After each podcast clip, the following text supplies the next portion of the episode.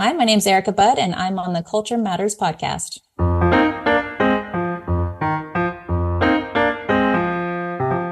When you're developing your international business, one thing is often forgotten cultural differences. The Culture Matters International Business Podcast does exactly that focus on international business and cultural differences. Chris and Peter guide you through the maze of business and cultural differences in every podcast episode. Get the global perspective here at the Culture Matters International Business Podcast. Hi, Erika. Good morning, or good afternoon, or good evening. I've, I have I have somewhat of a clue where you are, but not a hundred percent. Plus, the audience, of course, evidently doesn't know you.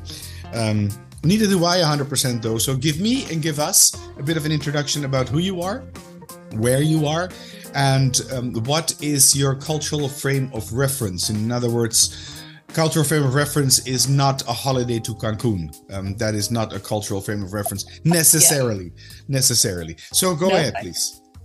And it's funny you say that because I'm originally from California, which Californians everywhere they go is Mexico. So they think I've, I've traveled out of the country, right? I've gone to Mexico, but it doesn't count when you just go for a little cruise or, uh, uh, uh, you know, across the border. But, or a resort even. I mean, if it, I had a cousin who went to the Dominican Republic from the Netherlands to the Dominican Republic, stayed in that resort for two weeks, didn't see anything. So that's yeah, not a cultural frame of reference. A girlfriend of mine, because my big thing, which I, I, I will tell you, but um, is, is traveling with your children to open them to culture, right? And she said, okay, I've traveled with my son now. I'm like, oh, really? Where did you go? Because she's traveled like to like 75 countries. Where'd you go? Oh, we went on a cruise, like a Caribbean cruise. I'm like, that doesn't count. so true. nothing against these cruises, but for a true yeah. taste of culture, that's not what you're going for. But Indeed. anyway, so my background, um, I actually I'm based in Chicago right now. Uh-huh. Um, I started traveling when I was 18 as an au pair um, in Madrid, had an awful experience, and somehow that did not deter me from traveling. Uh, I've never been around anyone who's traveled my entire life. Uh, in fact, when I started traveling out of the country, my family would say to me, Why? Like I had several people ask me that, um, which I think is the mentality of the average American. Mm-hmm. Um, but I did. And I was also of the mindset, I'm a single mom. Um, I was also of the mindset that I did not want to travel with my child until he was old enough to appreciate it. It was too expensive. Mm-hmm. That's completely changed as well. So now my whole focus, I've, I've, before my child, I traveled to about 30 countries. Um, I lived in Australia for three years, which was an mm-hmm. amazing experience. I was in a career, I'd been kind of searching for a career that was fulfilling and it, I always tried travel because I do love to travel the world, but the travel industry is not easy. Um, mm-hmm. So that led me to what I do now, which is I write children's books about countries with the whole goal of trying to inspire them to travel, hopefully one day to the places they're reading about, to try to introduce them to these cultures that they're not aware of, to try to get their parents excited about it. So that's my way of trying to introduce culture into their lives um, and to, to really think that, hey, I could do this one day. So I do that. And I also have a podcast where I, I speak purely with parents to try to inspire other parents to travel abroad with their children. So basically, if I summarize this whole thing, you're an enlightened American. Yes. yeah, exactly. Not your typical American. Well, it's something that does come up. I mean, when I do my workshops, I, I ask a question: which which two countries are the most ignorant when it comes to cultural differences, uh, or most insensitive? Not ignorant, in, insensitive. And usually, people come up with Americans. Uh, because it seems to be such an obvious thing, and I I disagree with that. I disagree with that for the following reason: that that um, quite a big percentage, if not half of the population doesn't have a passport. You also don't need a passport. If you want desert, it's around the corner. If you want sea, it's around the corner. S- skiing year round, of course you can. Why would you need a passport in that, in that huge country? Um, and the other reason is, is that when you turn on the local news, no, when you turn on your TV and you listen to well, either even if it's CNN or your NBC or ABC, you get the news with a with a 20 mile radius around where you are. Oh, That's the, so the the pram trips, and that is important that we've got somebody on the spot and he's going to interview and stuff like that. So it's not it's not strange that Americans are not are not aware of what goes on in the rest of the world. You really have to reach out and search for it. Well, and our biggest issue right now is whatever is on the news, you have to see what if it's true. So even if you do hear about mm-hmm. things going on around the world, you know, so many Americans are blinded to whatever the news says is accurate, but it's, it's also not true. So you're not really getting a true representation of true. other cultures anyway, because what's being told to you yeah. is not usually accurate. Not always, at least. It makes sense to check. I once saw a Facebook post passing by by somebody who I vaguely know, and there was a statement, and then I I, I simply said source question mark, and then yeah. he came back. Is that important? Well, I think really, I okay. Well, if you don't get that, then okay, you believe anything that um, that anything that publishes. I have a uh, given your introduction, I already wrote down a few questions for you. Um, the, the countries that you traveled, you said 30 countries. Uh, any preference for a country that you have been? Um, honestly, kind of like I've been to a couple countries multiple times because uh-huh. like my son and I just got back from living in Barcelona for a month um, because I wanted to kind of get immersed in the culture more. So I chose a mm-hmm. month during the school year to take him to. And can I ask how old he is, please? My son is nine. Nine. Okay. All right. Yeah. He's nine. He's young. So, um, but it was really important to me. and It just kind of worked out that way. And I just really wanted to get immersed in that culture a little bit. So now Barcelona at the moment is my favorite. So my favorite type of vacation is the one that I can really start to learn the culture. Before that, it was uh, Vietnam, which uh-huh. believe it or not was on a river cruise, but I do believe that river cruises are much different than ocean cruises. I guess so. Yeah. They are because like on this trip, we were, we didn't stay like we didn't go into any of the main areas. We were going down the Mekong River. Mm-hmm. You know, we were we were visiting the homes. We were spending the days with the locals. It was it was wonderful, and that I love that because again, we were getting to understand how the locals in the rural areas live. You know, we went mm-hmm. to the mm-hmm. schools, we went to the homes, we went inside. So it was I enjoyed that experience as well. So. Okay. And you speak Spanish then as well, going because you you, you spent. No, that's why I went to Spain. Yeah, Pardon? no, that's why I chose Spain, honestly. But I didn't know that Barcelona, uh, Spanish is their second language, not their primary. So it ended up backfiring a little bit. right, it's more of an accent. This Catalunya is a bit more of a well. I never say that to a Barcelonan. You know, yeah. For me, what I understand, anyways, um, it, it's the most learned language for Americans. Spanish is. It is because we have yeah. such a huge Mexican population. Mm-hmm. So it, it is. Um, I do have a Mexican background though. So, um, I do want to learn. My son and I really am trying to learn Spanish. I wasn't raised Spanish, but that was one of the reasons for being in Spain twice, both as an au pair and then as I was older, but okay. not as right. easy. Cool. All right. Um, so Barcelona was nice. Uh, was nicer than Madrid at least. You know, I, well, the experience was um, Madrid itself is wonderful. I really yeah. liked that experience. I mean, I liked the town itself of Madrid, but Barcelona, I was just able to really enjoy while I was there. So I loved yeah. it. Yeah. Yeah. All right. Well, that's, that's interesting. Why, why did you pick children? Why not educate adults who usually usually have a bit more of a frame of reference and can understand somewhat more of a to some extent more or lesser extent theoretical background well, a couple reasons. One, if you start with them younger, then hopefully as they get older, it's going to be a no brainer. Like starting with my son, taking him now, he doesn't know anything different. He just, like he talks to his friends. I'm going to live in this country when I, he was just saying that this morning. I'm going to live in this country when I'm older because I started with him young. He knows that that's even an option. He even thinks about that. Right. Mm-hmm. So that's why I start with kids because I think that now they, once you introduce them to the fact that this is a possibility, uh-huh. that stays in their head as they get older right? Um, and they're, to me, they're easier to get excited, right? They see these beautiful pictures and these picture books and they go, wow, I could do that. That's so cool. And, and my books are a little different as well in that they include augmented reality technology. So what that means is that like there's a QR code, you scan a certain page. So like first books on Australia. So when they scan the page on Great, Great Barrier Reef, they actually see real video footage of the Great Barrier Reef so that they can get excited. And so I go to schools and I share my book and the kids are, wow.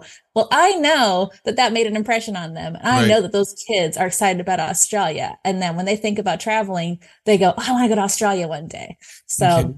I think it's easier to excite kids than it is to excite adults who okay. have adult problems, you know, adult responsibilities. Right. Okay. Well, and um, the question I'm asking is for one because I, I do know that you that you write children books typically on uh, and introduce them to different cultures.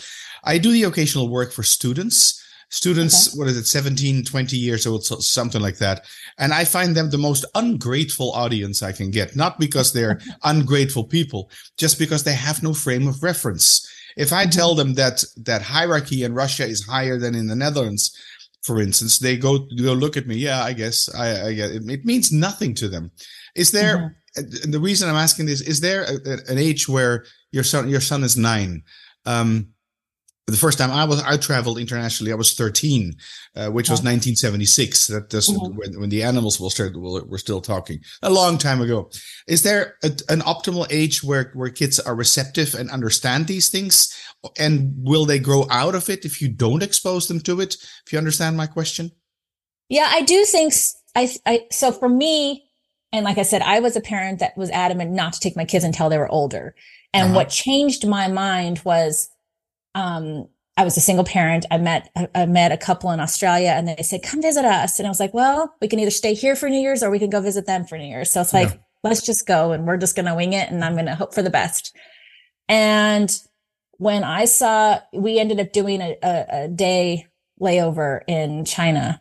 And so I took, you know, I got a visa and I took him out because I wanted him to see a little bit of it. Yes, it was only a day, but it was mm-hmm. his first introduction. He was mm-hmm. 5 And he you know, looking out the window and his eyes were so big because mm-hmm. he'd never seen anything like that, right? Just just the drive from the airport to our hotel was a good 45 minute drive, but he didn't see all the chaos, the lights, that it was just something he'd right. never seen before.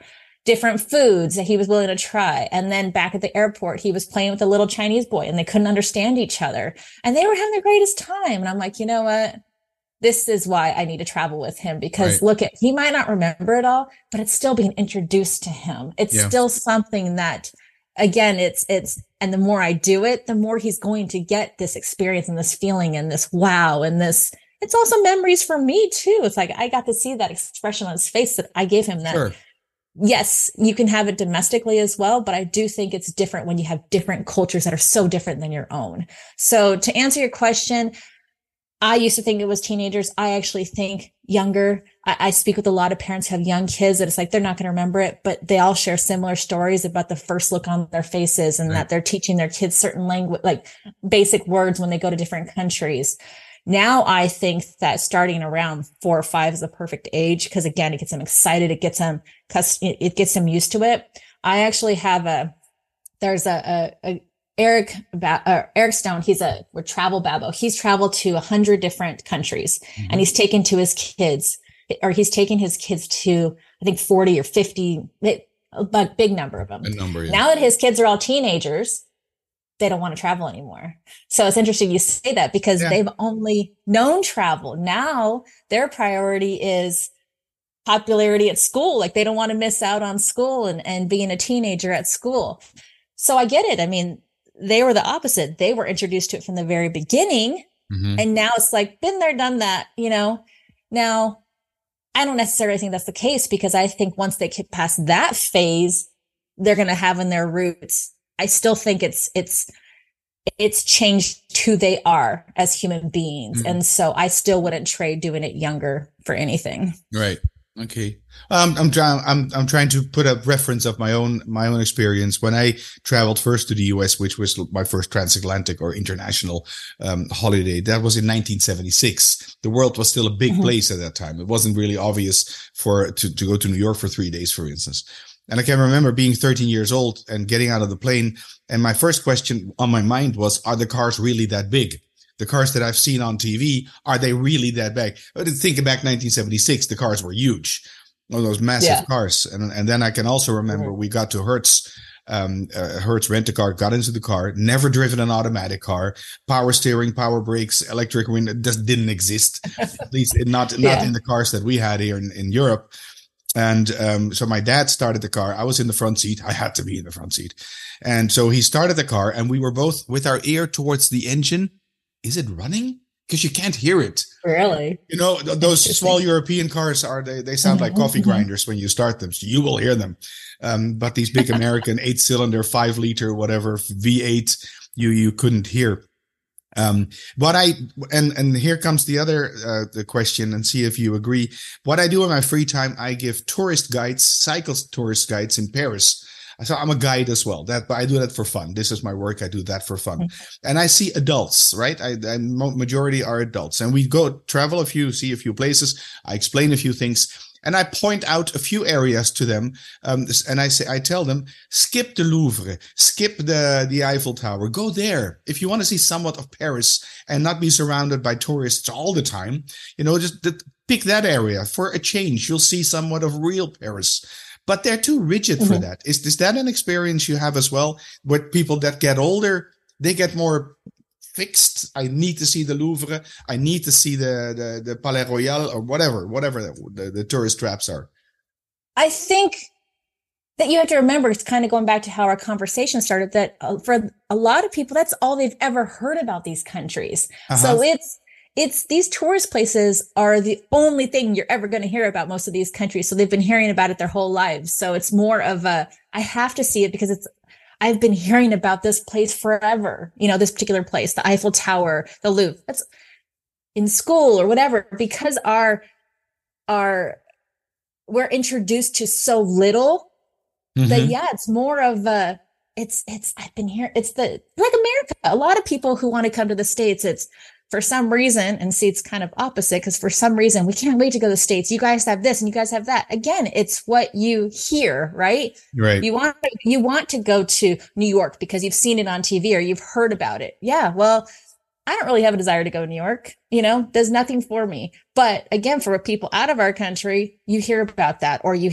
hear about um, las vegas right? Yeah. it's it's the wow factor. I've yeah now a lot of what I have been there, yes, twice. yeah. Yeah. And again, though, those are your touristy spots that when you go to the States, you have to go to certain places. It's the same for each country. It's, it's, yes, the, the, the local areas are interesting, but we have to hit those spots because it's the places we've heard about. Yeah. And it's the same, I think, either way. Yeah. And, and not only that, but as Americans, I mean, how many Americans do you know that get a long period of time to stay anywhere? No. They don't, No. right? So they're trying to maximize their time as much as possible. And if they don't have time to see anything, they're at least going to see the places they've been hearing about their whole lives. Hmm.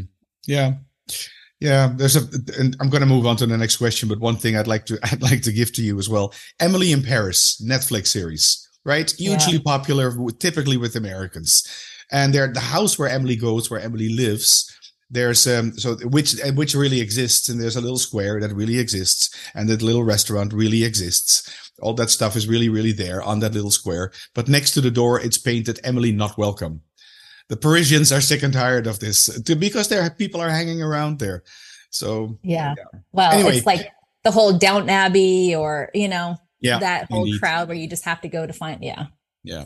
Is there are there any kids that um in your experience that are colorblind, so to speak? Colorblind with colorblind, I mean they they don't see um say racial differences uh, or cultural differences. It it is this is what it is, and this is also okay.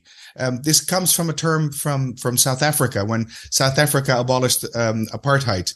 They come they came with this generation kids that were colorblind. The whites and the and the coloreds they didn't see each other as white or colored. They saw each other as Sam and John. Yeah, I mean, I think it's it depends on where you are, and and and and like at least in America, you're going to find more colorblindness than you are with other kids who are ingrained in them still to Uh-huh. see color. I would say the majority, and I can only speak for the states. I would I would say the majority of people in the states are the kids are colorblind. Yeah. Um, I, I really do believe that. Um, a- and, and when I take my son out of the country and I'm reminded of it all the time. And, and it goes back to what I was saying when he was five in China. He didn't care what the boy looked like. He just wanted to play.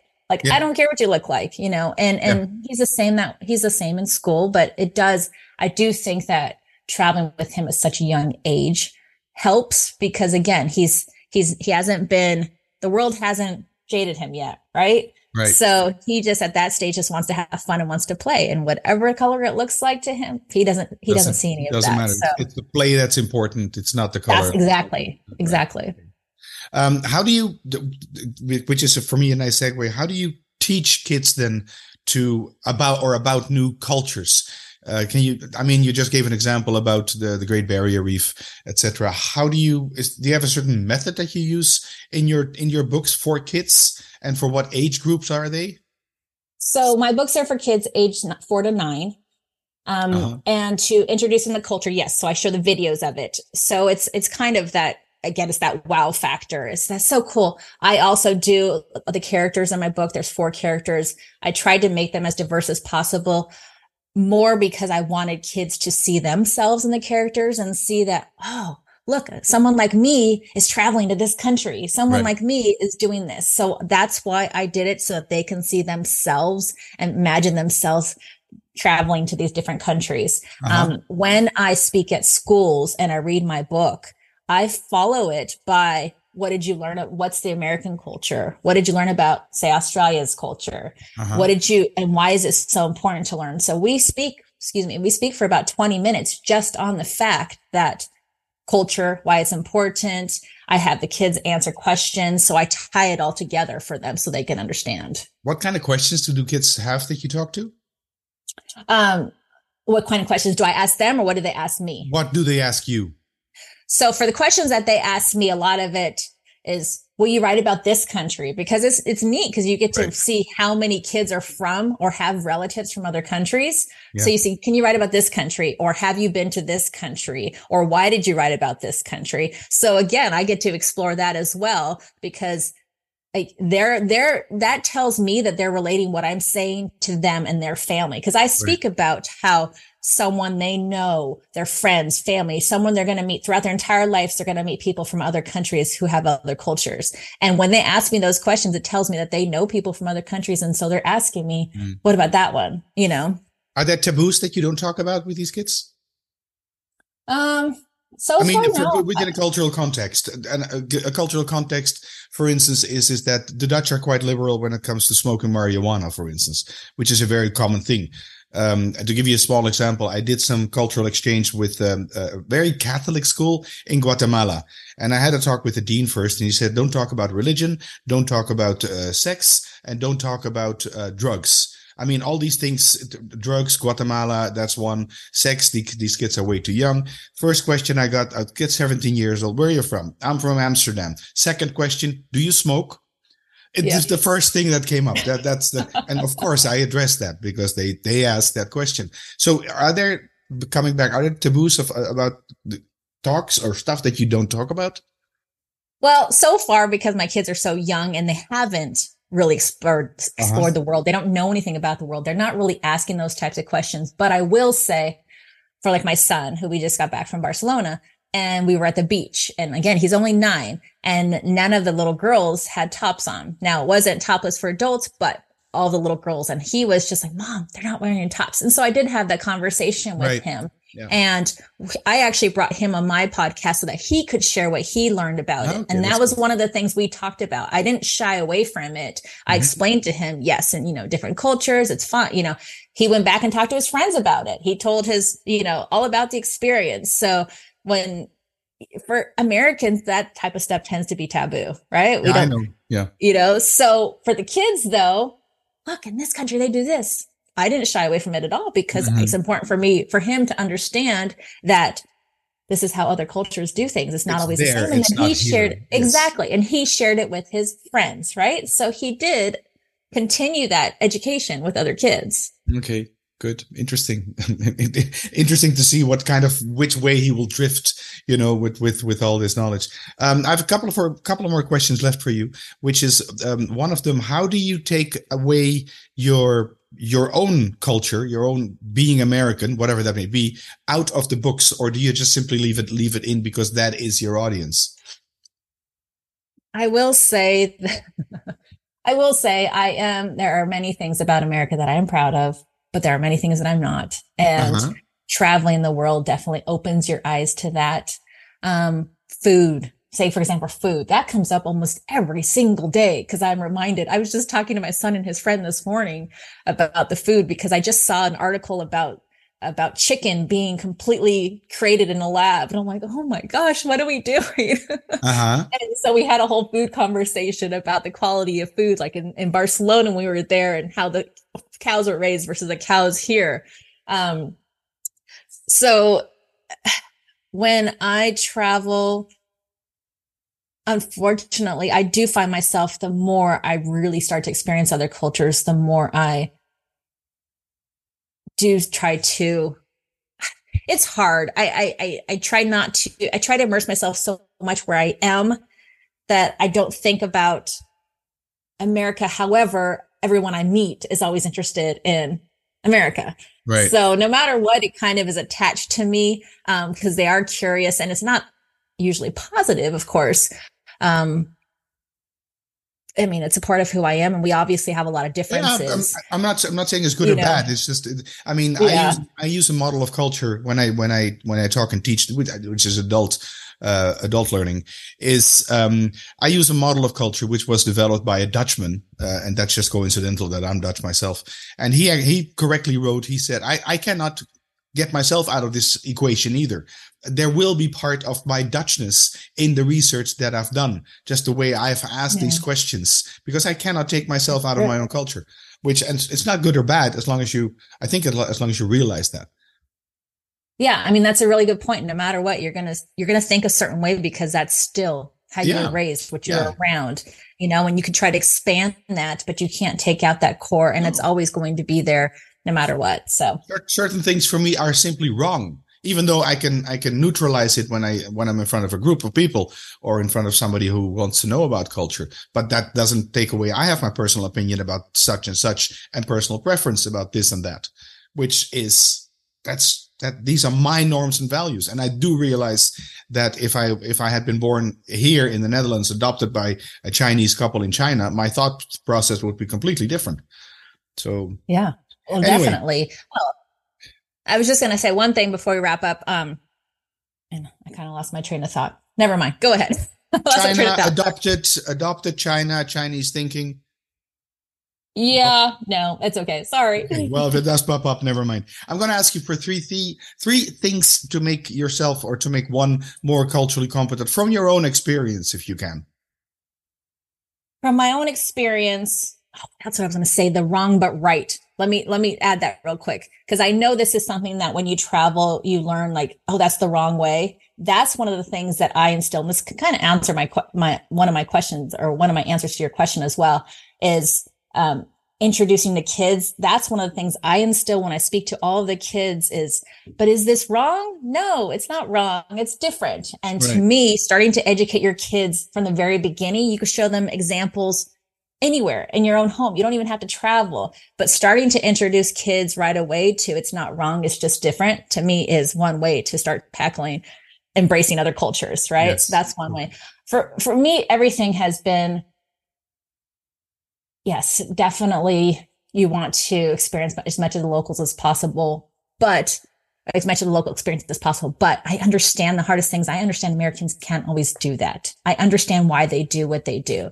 So for me, the biggest thing is, is, is just try to educate yourself as much as you can. There's so many resources out there now. A lot of people that travel can go to Facebook and there's a million groups out there. You can go to single parents going to Beijing or whatever, and you'll find groups on there. So there's so yeah. many ways to educate, or you can find the opposite, you know, it doesn't really matter. The point is there are so many groups out there that there's no reason why you can't be educated on what it's really like mm-hmm. and, and what you should know before you go anywhere or what it's really like to try to interest you in going there. So educate yourself as much as you can between groups, podcasts, you know, whatever it works for you. Mm-hmm. Um, I do say start with children. I, I do say I, I've learned and it's seeing things from their eyes, seeing the, the, it, it's not only opens your eyes, but it's just, it's just magical. Honestly, it's, it's, it really is. So. All right. Excellent. um, one last question then, which is if people want to get in touch with you, uh, or know more about your books, where can they do that? So my website is Big World Pub. So like it's a big world out there. So Big uh-huh. World and then pub short for publishing. Dot com dot something? Yes, bigworldpub.com. Okay. All right. Um, anything else uh, personally about you, or or just they will find their contacts on that website as well? Yeah. Um, no, I mean, I guess that's that's I mean, it was a great conversation. So it kind of opens your eyes to a lot of different things about culture. So I hope I did that, but especially with the power that you have to introduce your kids and the, yes. what, the change that you can make in the world just by opening your kids' eyes. It's true. I, I fully agree with that. All right, Erika, it's been a pleasure talking to you. Uh, I like the subject. It's a new subject that I have not uh, interviewed an adult about. I have interviewed a couple of kids, one from Guatemala, one from, from the US, and one from the Netherlands, my own daughter, which was kind of fun. Of these three kids talking to each other. Oh, um, oh, that's that, that, was that was kind of fun as well. Yeah. All right. Well, thanks so much, um, and um, I'm pretty sure we'll bump into each other in the future. Yes. Thanks so much, Chris. Ciao. If you have not subscribed to this podcast, you can do so in iTunes, Spotify, and Stitcher, and all other good places where you can find your podcast. If you are in iTunes, why don't you leave us a five star review because that will help the visibility of this podcast. Right, the music you hear in the background is from Bensound. Check them out at bensound.com. My name is Chris Smit. This was the Culture Matters podcast, and I'll be back in two weeks' time. See you then. Bye. Overlooking cultural differences when you're developing your business internationally can be the biggest mistake you can make. Let Chris and Peter help you avoid those mistakes. Get in touch now. Go to culturematters.com.